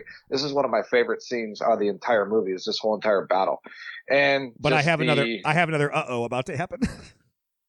Uh oh. yeah, Thor. Thor just turned into Raiden. Steve. he did. Did this? Did, did he ever do that in any previous movies? Uh, summon lightning from his fingertips? No. No, he he didn't like get that like glazed lightning thing over his eyes. I could have sworn I thought he did that in a previous movie. If he did it, it was because he was getting it through Mjolnir. Or okay, he, so okay, so thought then he was getting it through so Mjolnir. this makes sense now. Yeah. This is an evolution of his character then. Kind of, sort of, yes. Yeah. While sitting in her throne, Helen notes that when Odin was king, oh, we're back on Asgard now, so no more funny business. Okay. While sitting in her throne, Helen notes that when Odin was king, she was his executioner, and that now she is queen, Skurge is her executioner. Meanwhile, Heimdall, oh, he's here, sneaks into the Bifrost Dome and steals the sword, rendering the Bifrost useless. It's revealed that Heimdall has been slowly organizing a resistance against Hela. Without the sword, Hela's, Hela cannot complete her conquest of all the realms, and she sends her soldiers to hunt down the resistance. Heimdall, you sneaky devil. It's it's nice to see that he's still in the universe, and, and more importantly, doing more than just standing guard at the Bifrost or, you know, taking down entire ships of dark elves. Heimdall's. Uh, bro- yes? Yeah, okay. I just thought about this Go as you're reading this. And he says Heimdall has been secretly building this army Yes. or this all this resistance thing. How long has Hela been in, uh, in Asgard? Now, I I know that's a tough question to answer because we can't go on Earth time, and I get that. Uh-huh. But did Heimdall know that this was all going to happen? Because I mean, from what he's created and what he's um, scavenged and built up, Yes. that's something that does not take like a couple hours. That Well- takes a while. Well, I think I have an answer for you. And that is he was building this resistance, if you will, when he was fired from his job. If you remember, Loki, when he took over, got rid of Heimdall. And so ever Yeah. since Loki's reign, which was in Thor Dark World, Heimdall has been doing this resistance in the background, knowing that that's not Odin. So is he really doing battling, building this resistance against Hela, or is it against Loki? It was against Loki, but now it's going to be repurposed for Hela. okay, got you. Now that makes sense. Thank you. Yeah. Uh, Heimdall's broadsword skills, I think you can agree, they're better than Kylo Ren's. Yeah, yeah. Yes, most definitely. And uh, Jesus, Heimdall, you've done more for protecting Asgard than Odin has in all three movies. I've lost a lot of respect for Odin in oh, this film. this is the movie that all over Odin. It really does. Uh, Thor, awakened. Oh, we're back on Sakaar now. Let's get funny again. Okay. Thor, awakened in a luxurious quarters with Hulk.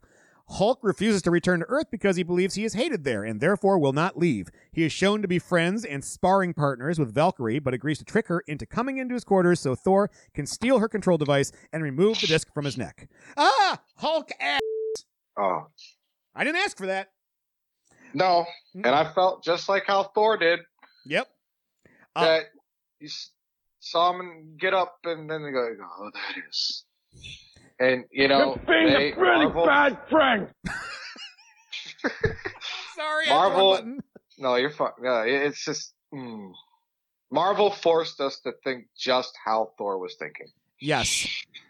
and Uh, I didn't. I, I got that. No, I don't want that memory. It's in my head right now. Hulk is li- and Hulk is living a pretty damn good life, actually. Why would he want to go back to Earth? Oh, I agree. He's taking hot baths and He's got a hot tub in his bedroom. That's the dream. yeah.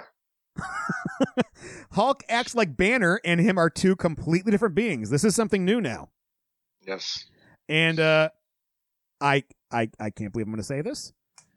Thor and Hulk are a really good duo on screen.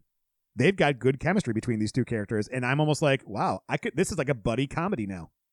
It is. They go back and forth at each other and just bicker like an old married couple. Yeah. Thor tries to get to the Quinjet that brought Hulk to Sakaar, but Hulk damages it, not wanting to leave. It is only when Thor accidentally activates a recording of Natasha's attempts to get to Hulk to turn the Quinjet around that Hulk is pacified and transforms back to Bruce Banner himself. Banner has been in Hulk form since Sokovia, and as a result, the Hulk had completely taken over. Because of this, Banner was powerless and does not remember anything that has happened for the past two years since. He fears that if he becomes the Hulk again, Banner will be gone forever. What do you think about Hulk transforming? Okay, so it's actually interesting. I was thinking about this as you were reading again. I Yeah. do a lot of thinking when you read. Oh. This is, I think, might be the first time where they actually give a reference of time Yes. because they say, "How long have you been Hulk?" Two years. Mhm. Uh, I, I mean, correct me if I'm wrong, but this I think this is the first time they, you know, put it in Earth time.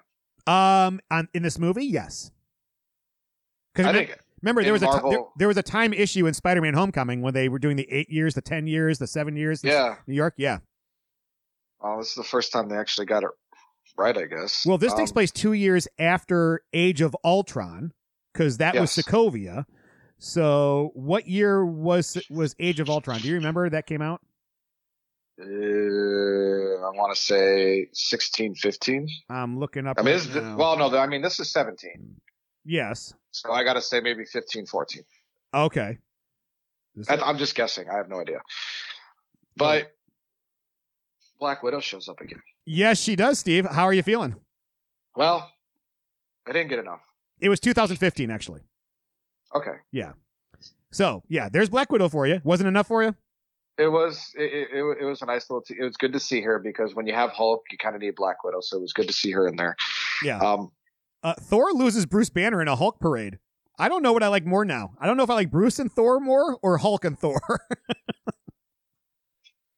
yeah, I the Banner is just completely beside himself, as he should, because he hasn't even been himself in two years, yes. And, and he's just like completely. He's a fish out of water, totally. this is the movie where I believe that Ruffalo surpasses what Ed Norton could have done. Yes. Because Ed Norton wouldn't have the same uh, back and forth with Thor. I, I can see Ruffalo having it though. Yeah, I agree. Um, I do think that this is the absolute best Hulk transformation that I have ever seen in a Marvel movie. Yeah? It was the, the CGI was great, and and how he slowly, slowly gets back to Banner. Don't Okay. know why that stuck out with me, but I thought it was probably the best one that I've seen. All right. It was done very, very well. The Grandmaster orders Valkyrie and Loki to track Thor and Banner down. Valkyrie finds them but agrees to help, having knocked out Loki after he made her see a vision of herself and her sisters falling at Hela's hands millennia ago when she was the only survivor, which caused her to turn to drink and misery on Sakaar. Loki, not wanting to be stuck on Sakaar, tells Thor he has the Grandmaster security codes which give him control over his systems. Heimdall has told Thor that they need to go through the largest portal in the sky, which has the unfortunate nickname of the Devil's Anus, to escape, but Valkyrie's ship is not up to the job. They break Korg and Miek out so they can begin a slave revolt as a distraction so they can steal the Grandmaster's personal ship. Loki hasn't fought well since Thor, and he gets his kicked all the time. It's like I said, what does he bring to a fist fight? He doesn't bring anything. Uh, the Valkyrie story, i I think it's beautifully put together on screen. It's very classical and comic like, and I almost feel like Zack Snyder directed this portion of it. yes, it did have that look, didn't it? Yes. Yeah, I agree. Uh, I like that he calls the team the Revengers. uh, but, but then they call it the Devil's Anus, and I'm like, stop. No, yeah, that was that. That was really a little. That was tasteless. That that was. I I did I did not like that. I was like, really? Yeah, we're, we're going down to dick and fart jokes now. It Uh, goes back to the shake weight, that kind of humor. And I, I, Steve, I don't know if you agree with this. Doesn't it seem like they broke out Korg and Miek a little too easily? They literally just go Yeah. through a wall and break them out. Well, yeah, I guess so. I get. I'm surprised that Korg was not able to do that. I mean, I, he is a rock. That's okay. Yes. Now I've got a question for you, sir. Which Thor team up do you prefer on screen? We've got Thor and Loki. We've got Thor and Hulk, and we've got Thor and Banner. Go. So, I'm. It took me a little bit to kind of think about this because I didn't know how I wanted to think about it. Do I want to go like the best on-screen duo, like in a for like a comedy, or for just like storyline, Yeah. or for action? I I I- I'll still think I'll go back to the bread and butter. I think I love Thor and Loki together. They- Oh. They they they play the comedy well. Uh, the only thing I don't like is what, what does Loki do in a fight? He he doesn't do anything, but he makes up for it in his personality. Okay. You know that he can pull strings behind the scene Yeah. that you don't even see there, and then that's what gives him his advantage. Okay.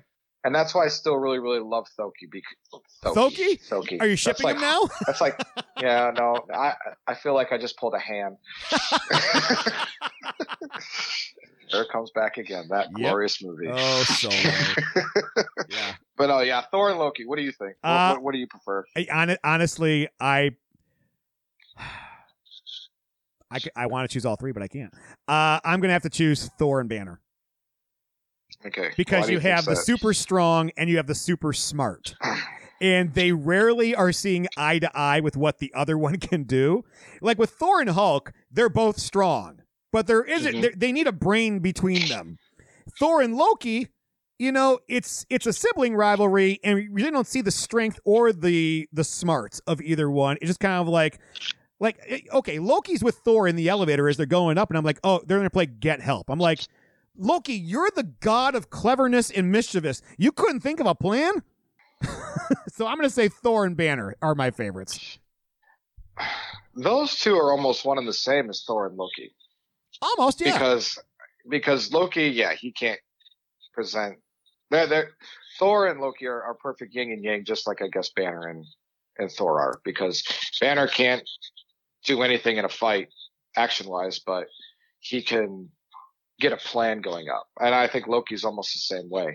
Yeah. But yeah, you're right. If he is, I mean, he's definitely not smart. I mean, how many PhDs does Loki have? None, Not seven. not seven. but then again, no one really has seven. Okay, so Loki inevitably p- betrays them as they are escaping, but Thor quietly placed one of the discs on his back, leaving him being shocked on the floor. Thor tells his brother that he knows Loki will always be the god of mischief, but had hoped that he would have shown some capacity for growth before leaving, with Loki still being shocked and the remote intentionally left out of the reach. Thor gets a ship and eventually reunites with Banner and Valkyrie to make way to the Devil's Anus while outrunning Grandmaster's goons. Uh, this was kind of mischievous on Thor's end, though, taking a little page from his brother's book. Yeah, it was. He was. Uh, it, it was a great scene. I Yeah. love that. It's. It was a little short lived, which was perfect. You know, the whole get help scene. Yeah, it was. but it was. It, it was. It was fun to watch. Again, it was. It felt almost humor pushed. It was like a we were Guardian forced scene. to kind of get some humor in there. this was a Guardian scene. Yes, it was. Yeah. Uh, Korg arrives with a group of slaves. You know what? I don't like that word. Can we change it? Goldblum. what a great move on Goldblum's part. it really was. whoa, whoa, whoa, whoa, whoa. Let's not use that word. No. Well, what do we call them? I don't know. People who work for, you know, very little. Uh, Servants. yeah. And turns I don't off know what he called them. and turns off the device on Loki later. Loki takes leadership of the group and steals a large ship with them. Okay, so wait. If Korg hadn't saved Loki, then Loki would still be alive since he wouldn't be on the ship when Thanos arrives. Korg is responsible for Loki not being in the series any longer after Infinity War. Boo! that is a little depressing, and I like Korg too. Yeah. Now what do you think? Bad Korg. Bad Korg. So, after all that funniness, okay, back on Asgard. Skurge has civilians rounded up to demand the location of the sword. When nobody would speak, Hela tells him to execute a randomly chosen woman, though Skurge seems to be uncomfortable with this. Just before he can do so, a civilian agrees to tell Hela what she wants to know rather than see an innocent put to death. I, I- feel like the scene is both necessary and unnecessary. I mean, you need to see how brutal Hela is and how connected the Asgardian people are, but this is a weak scene. Do you really need to know this scene to show how brutal she is? I think you need to We, see. we didn't. We didn't have that battle scene earlier. Okay, but we had a battle scene against warriors. These people are unprotected now. So you're. So we're really kind of showing how. She doesn't care if you're innocent or not. Yeah, she's. she has no god dang it Conscience? remorse Okay. remorse she has no remorse because she's going after the yeah the innocent this the uh the peons Yes. of, ooh, there's, there's a warcraft term Oh. yeah i don't know i didn't i don't know but you know what you mentioned a couple times when you go back from the comedy scenes yeah. and to the serious scenes. I don't know if that's a cinematography thing, but I think I I, I liked it. You know when you needed to be funny. You Mhm. know when you needed to turn that switch on, and you know when you needed to be serious because you're on Asgard. And I have to agree One- with you for most of it because although these scenes are serious, unfortunately, though, Waititi accidentally throws in some funny parts in the serious parts and makes them less serious. That's just his personality coming out into it. His director. Yeah. Uh, Thor, Valkyrie, and Banner arrive on Asgard. Hela begins an assault on the fortress where Heimdall is hiding the Asgardian civilians, but Thor calls her back to the throne room to fight. Banner and Valkyrie fight to help the civilians escape via the Bifrost, but they're cut off from behind by the undead army and in front by the enormous Fenris wolf. Despite knowing he may never turn back, Banner jumps off the ship and is splayed. You had to do that on the Bifrost in front of Fenris, failing to transform himself. Didn't we already see that once in the original Hulk? You might have. Yes. As Fenris lunges towards the Asgardians, Banner transforms into the Hulk seconds later to fight Fenris, and Loki arrives with Korg, Miek, and his Sakaaran allies, who all take on Hela's forces to buy time for the refugees to get aboard the ship. Thor is overpowered by Hela, who strikes him across the face. Hey, you can go get a coffee right now if you want. Uh, cutting out his right eye. She is about to finish him off when he once again has a vision of his father in Norway. Odin tells his son that Asgard is not a place, it is their people, and anywhere could be Asgard. Thor states he cannot defeat Hela without Mjolnir, but Odin reminds Dumbo that he doesn't need the feather to fly. Uh, sorry. Mjolnir was never the source of Thor's powers, but was simply a focus for them. Odin assures that Thor's powers are greater than his ever were. Hela tries to stop the ship carrying the Asgardian refugees and Sakaaran slaves from leaving, but Skurge, who has sneaked aboard in disguise in deep regret over how he betrayed Asgard, turns on Hela, kills the rest of her soldiers before she kills him. With his powers in full force, Thor manages to resist Hela and carves through her army to Immigrant Song, but he realizes she is still too much for him. He and Loki agree that as long as Asgard exists, she will grow more powerful. The prophecy says that in order for Ragnarok to happen, Asgard must fall, and it is their place to ensure it, not to stop it. Thor and Valkyrie hold her off while Loki goes to the trophy room, sneaking past everybody somehow, to retrieve Surtur's crown, noticing the Tesseract unguarded along the way. Uh oh. Loki places the crown in the eternal flame of Asgard, allowing Surtur to be reborn. Now, Loki, I know you took that Tesseract, but a piece of me hopes it is because you were hoping to protect it. But we know better. Oh come on. yes, we do know better. That's why he's so awesome. He's always goes back to his original character. He, he's a lover and a thief, and no matter how good he might seem on camera, they always slide back to his true nature. Yes. And that's brilliantly done. As Hela approaches a weakened Valkyrie, Thor tells his sister that their fight is over and she can have Asgard. Seconds before, the resurrected Surtur emerges and destroys the palace. The now more powerful Surtur begins laying waste to Asgard, and Thor takes advantage to the distraction and knocks Hela off the bridge. Thor and Valkyrie discuss the fact that Surtur must be allowed to destroy Asgard as the prophecy foretold, just as Hulk attacks Surtur. Thor manages to call him off, and Hulk grudgingly gives up on the fight and carries Thor and Valkyrie aboard the ship, which is, escapes. He- Hela suddenly emerges from the water and begins to impale Surtur, who kills her once and for all. Everyone watches from the ship as Asgard is utterly annihilated, killing Surtur and leaving only asteroids behind. Thor understands how, now that the destruction of his home was inevitable and that Asgard still exists, but now in its people. Did Korg have to make a joke after Asgard is destroyed? I mean, bad Taika. Bad Taika. I mean, this is just ill timing. This is a massive moment in the MCU, and they make a joke about it. Yeah, I don't know. I, I kind of felt the same way when uh, Hulk goes and tries to beat up Skirt, Skirter, Sur- Surtur. Surtur, Yeah, same thing. and and then all of a sudden he says, "No, no, no, no, no, no, come back, big guy, come back," or so, I don't know what. And he's like, something that. "Oh man, come on." yeah, I mean, Ragnarok is in full force and he's destroying everything, and then they throw that on him. Yeah, I mean, They, this- they make they make Hulk seem like just a big stupid goon.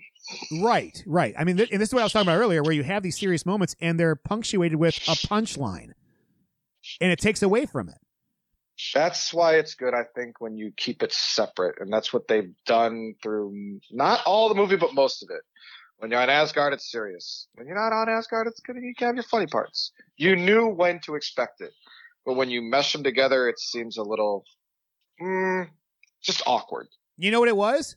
It was handing Luke Skywalker his lightsaber, him pausing, waiting for that deep moment, and he just throws it over his fucking shoulder. I hated it. That's how I felt watching some of those scenes. I hated it. Yeah. I felt like I felt like JC after Civil War. hated it. Pissed off. Thor begins wearing an eye patch similar to the one worn by his father. He thanks Loki for returning for him, and the two brothers finally reconcile. Thor then goes to the bridge and, with the surviving Asgardians watching on, takes the throne, which is really Captain Kirk's chair, and assumes his birthright as King of Asgard. With Loki, Hulk, Heimdall, Valkyrie, Korg, and Miek by his side, this new king decides to set a course for Earth, maybe to make new Asgard. Yeah, I'll tell you that this is probably one of the first times where Thor has now accepted the fact that he has to be king of Asgard. Yes. And then we get a post credit scene where Loki asks Thor whether he will be welcome on Earth after the Battle of New York, and Thor assures that he will be. That's a lie. Thor is sure that everything will be fine until a much, much larger ship appears behind them. And that, that would be Thanos' ship. We have arrived at Infinity War. Oh, no, we haven't. Uh, we still got Black Panther before we get there. Ah. oh, what a kick in the Wakanda balls. But the worst part is there is no indication that that actually is Thanos' ship. It took fanboys to tell the media that's what it was.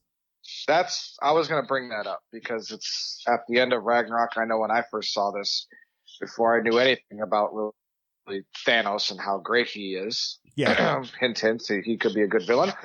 I was like, "What is this?" It's just put a little curiosity in the back of some uh, in the back of the fan's head. Yeah. And then we get a second post credit scene where the Grandmaster is faced down by the I'm sorry, servants, not slaves, he had previously been a master of, tries to declare a revolting draw, but they are not impressed. And like Baron Mordo, we get a tease at a villain who never shows up again.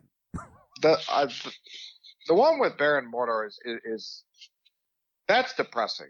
This one, because of how goofy and Jeff Goldblum is, I didn't.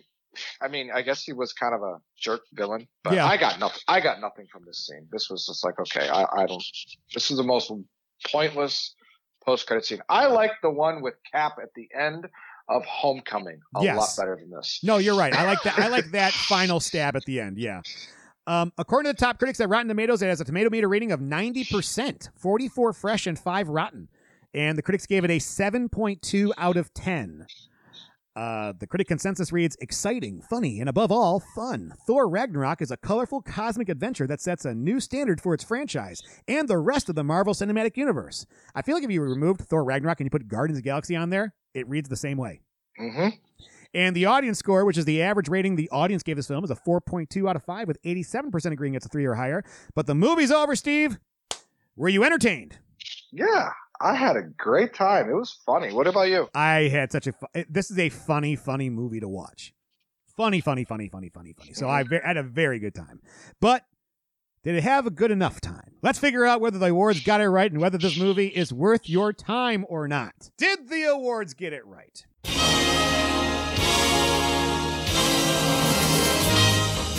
Okay, the Academy Awards, it got oh, no, no, no, no nominations. At the Golden Globes, though, uh, no nominations. Mm. Okay, now there's the Saturn Awards, and it was nominated for two awards: Best Comic to Film Motion Picture, which it lost to Black Panther. So I guess we'll have to revisit this next week. Okay. Yeah. And then Best Supporting Actress who was up for with um, Tessa Thompson. She was up for Best Supporting Actress, and she lost to uh, Danai Gurira from from Black Panther. So I, I guess we can't go over that one either until next Okay. week. Uh, okay, MTV Movie Awards. Hey, here we go. These people always get it right. Uh, best fight. Thor Ragnarok's Hulk versus Thor fight loses to Wonder Woman versus the German soldiers. I don't know about that. Do you even Yeah. remember the fight? Say again? Do you even remember remember the Wonder Woman fight? Oh, vaguely. I remember her coming up and having that iconic, you know, cross the bracers kind of a scene. Yes. After that, it's, it's what she's. I, I, I think it's just her deflecting bullets. Mhm. Uh, other than that, I mean, I look at this list and I see Black Widow. and the martial arts of Black Panther. Yeah, which And then the Hulk versus Thor scene. And then we've got the Scene Stealer Award, which went to some woman named Madelaine Petsch from Riverdale. But Taika Waititi as Korg, Thor Ragnarok was in this. He should have won this. Oh, yes. Oh, yes. He stole every scene and every tone of every scene in the movie. Yeah, he stole it even when you didn't want it, want it to be stolen. Exactly. But that's the end. On to our next segment titled Top Three, Bottom Three. This is where we talk about the three things that we want to highlight in this movie, and then we go over the three things that are bad, unforgivable, or downright travesties. That's where the top three. Steve, what are your top three for this? Number three, Yes, the return of Loki, and I think that's putting pretty low on my number three. I would The say the return so. of Loki. He has been my favorite character. If he isn't the first, if he's not my first favorite character, he's definitely not third. yes. Freaking the fact that it- he's on screen, awesome. Okay. The Hulk versus Thor battle scene. Number two, action and laughs that fit so well. It's a guy from work.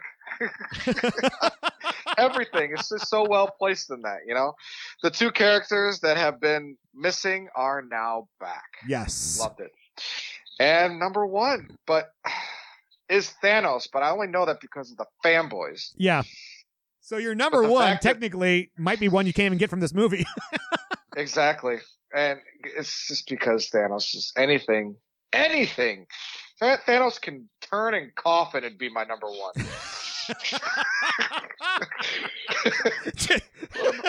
he could be getting that said, Joe, it's now your turn. Oh, my number three is, and I, I've mentioned this before in several occasions. Chris Hemsworth has great chemistry with every single person he interacts with in this movie. I mean, we talked about Thor, Thor and Banner, Thor and Hulk, Thor and Hela, Thor and Loki, Thor and Valkyrie. Everybody he talks to, it feels natural, and I think that that's a testament to how good of an actor Chris Hemsworth is. I was kind of thinking of that because you spoke very highly of him in the first Thor movie. Yes. How you loved his acting and Yeah. that he should have gotten an award for it. Well, like an MTV award or something, yeah. My number two, Hela is my favorite one off villain in the Marvel Universe.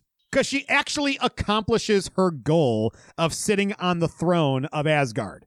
She may not get to the second part of her goal, which is getting all the realms, but she dispatched basically of Asgard on her own. Yeah. She So- did accomplish her goal. Yeah. Yep. And, I'll give you that. and, and she's sassy. yes. And my number one is the humor. Works so well in this movie, and it is actually timeless humor because there's not a lot of pop culture references at all. No, that's really good. Yeah.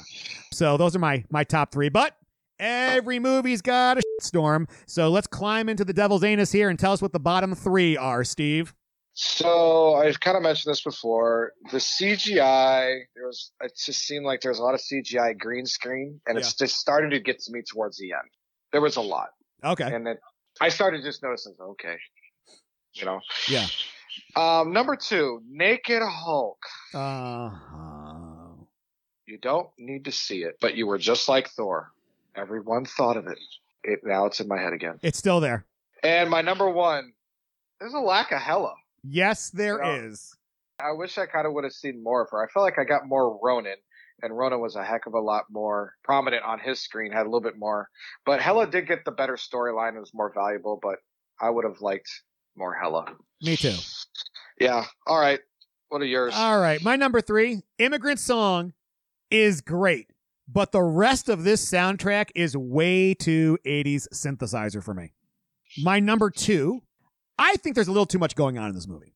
Like they tried to fit the Thor Hulk escaping the planet storyline into a Ragnarok Hela storyline. And it works well, but it feels like a little times that, like they forget about when it spends time on the other until the end when they merge. Like when I'm watching the Hela scenes, I'm wanting to know what's going on in Sakaar. When I'm on Sakaar, I'm wondering what's going on in Asgard. And mm. the tones are so different that it's like you, you try to fit two movies into one. And instead of melting them into each other, you created a salad where it's like, oh, here's a piece, here's a piece, but they're not going to meld into each other. And my number one, they basically say Mjolnir is metaphorically Dumbo's feather to Thor. Which uh, what I don't understand is how come it was never revealed to Thor that he could do the electricity thing before this moment? Like, it if this had never happened, would he have ever found out? I mean, why keep this a secret? Yeah, I think it's he finally needed this to happen. That's a very good metaphor for that Dumbo's feather because I think he just had it in him this whole time, and he's just slowly evolving and building his character. Yeah. Well, there's a deleted scene where Banner basically calls Thor out saying it's Dumbo's feather. Ooh, Yeah, and they deleted to it. watch those scenes. Yeah, I deleted. I, I I happened to watch it over the weekend. I was like, oh, let me see here, and I, I was talking. I was like, oh my god, they saw it too, and they put it in the movie, and they didn't keep it in. Come on. Um. Okay, you ready for the critics rating? Uh, let's do it. All right, we use an A to F scale here on the movie planet. A C is considered an average. A- or a 12 is the highest. F or a 1 is the lowest. C solo. If the movie is so bad it receives Fs from all the hosts, goes to a new category of movie, the movie Cl- Planet Global Killer, where it joins Solo, a Star Wars movie, as a movie you can watch so bad, it's amazing how bad it is. So the question is, what do you give Thor Ragnarok in the comic book feature film genre? Do you want to go first or second, Steve? Uh, we're gonna have the big guy go second. Okay, so I'm going first. Yes, sir. All right. So I'm going to start with a question. Was Taika Waititi the right director for this job?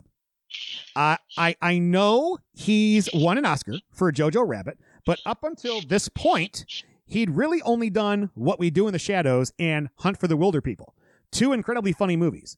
So was Taika the right guy for the job? And I have two answers: yes and no. Taika was the right guy for the job. The choices made by Waititi for each of his characters work so well, and nobody is safe from being lampooned from their past in the MCU. All the things the audience has wanted to the, uh, wanted the characters to acknowledge when it comes to the ridiculousness of the comic book movie is spotlighted masterfully, and we get one hell of a laugh from it. Taika was the wrong guy for the job. The choices made by Waititi for each of his characters works well at the moment, but betrays past motivations as it lampoons each character in the long run. All the things the audience has wanted the character to acknowledge when it comes to the ridiculousness of the comic book movie is spotlighted masterfully, and we laugh at the movie, not with the movie. In other words, this should have been named Robot Chicken Thor. I love Robot Chicken, but there's a lot of choices in this movie that were made for the laugh and not progressing the plot along.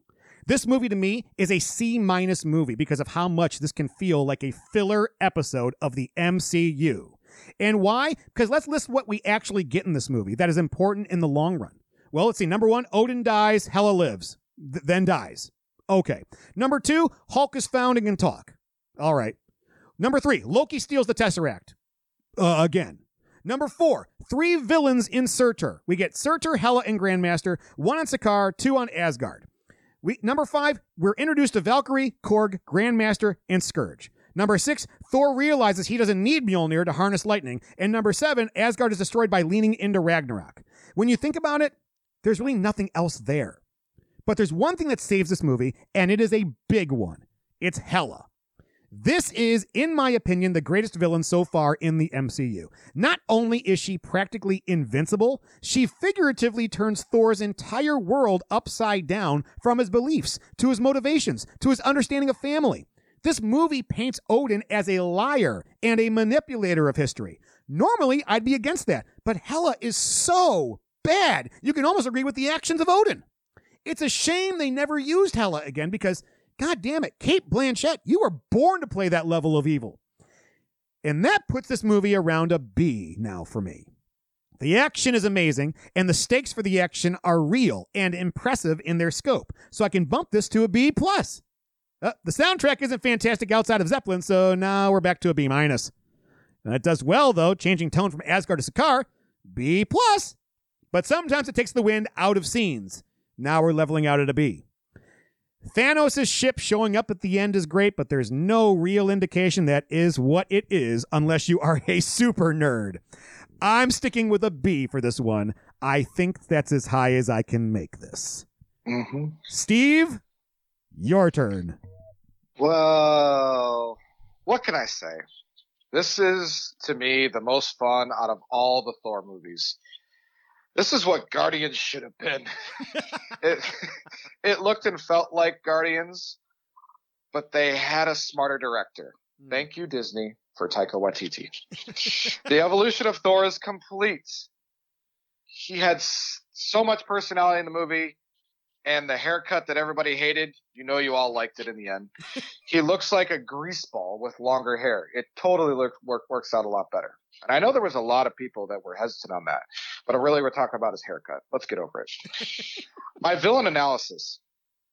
Marvel and Disney dropped the ball on this one. Hela could have been hella awesome. She is the female counter of Ronan, but I give the edge to Hela. Her backstory was so much better, but they both suffered the same exact fate. The fact that they were cut short. Overall, I had fun watching it and it was so vital to the story. It's a must see and one hell of a ride. the important, I didn't even realize that till I said it.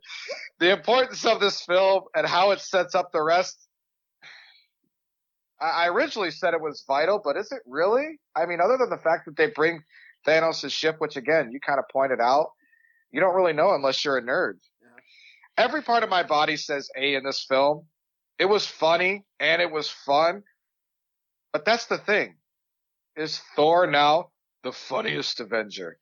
Or maybe the least important Avenger?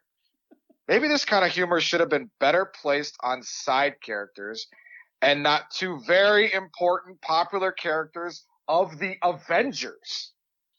I feel like I lost some respect for Thor now, and that kind of sucks. I originally had it an A minus, and I just talked myself into a B plus. All right. Well, that puts Thor Ragnarok at an average score of a 9.5 or a B, which means it is not cracking our pantheon for comic book movies.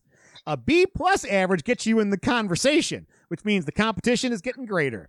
Now, in the franchise category, we're now 17 movies into the MCU. It's practically cementing itself in second place behind Toy Story, but above Star Wars, which I think is interesting since Toy Story had a lot fewer movies to grade. But hey, them be the breaks. Do you think that this franchise is lesser than Toy Story? What do you think?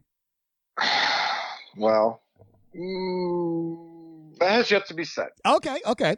Now We're- we're, we're not done yet. we're going to revisit the list of movies in the Pantheon so that if you are looking into watching some comic book movies, these are the ones you're going to want to watch. Uh, number one, Deadpool. Number two, Iron Man. Number three, The Dark Knight. Number four, Batman Begins. Number five, number six, and number seven all have a B plus. Doctor Strange, Civil War, and The Winter Soldier. And I'm not going to lie, a little piece of me is kind of happy that this did not get in there because I would be afraid that Winter Soldier would be going away. I don't think about that. And you know, it's funny when you mentioned we've done 17 movies. Yeah. Four are in the Pantheon. Uh huh. Four. Yeah. Wow.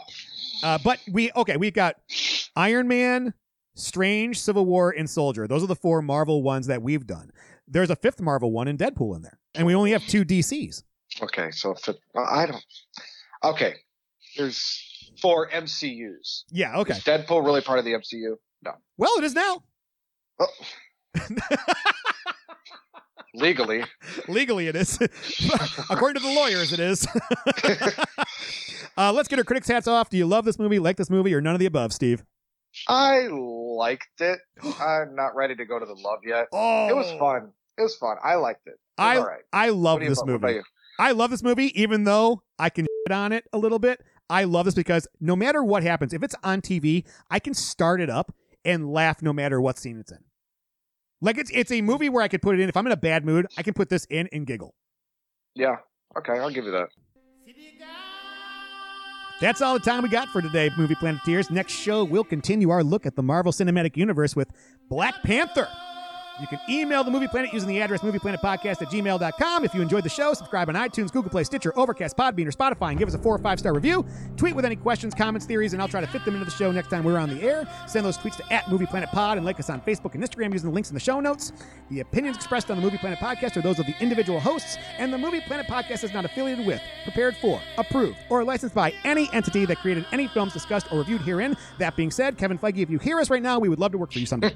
All movie clips and music included in the podcast are the intellectual property of the respective copyright holders. Disney. They are included here for the purpose of review, and no infringement is intended. We are sorry. Uh, any words of wisdom for the end here, Steve? Stay. Please. Okay. And I just thought of that scene, and I was just like, I'm surprised I didn't mention it because it's just like, oh, it's totally different. I loved it. Thanks for listening and happy movie watching.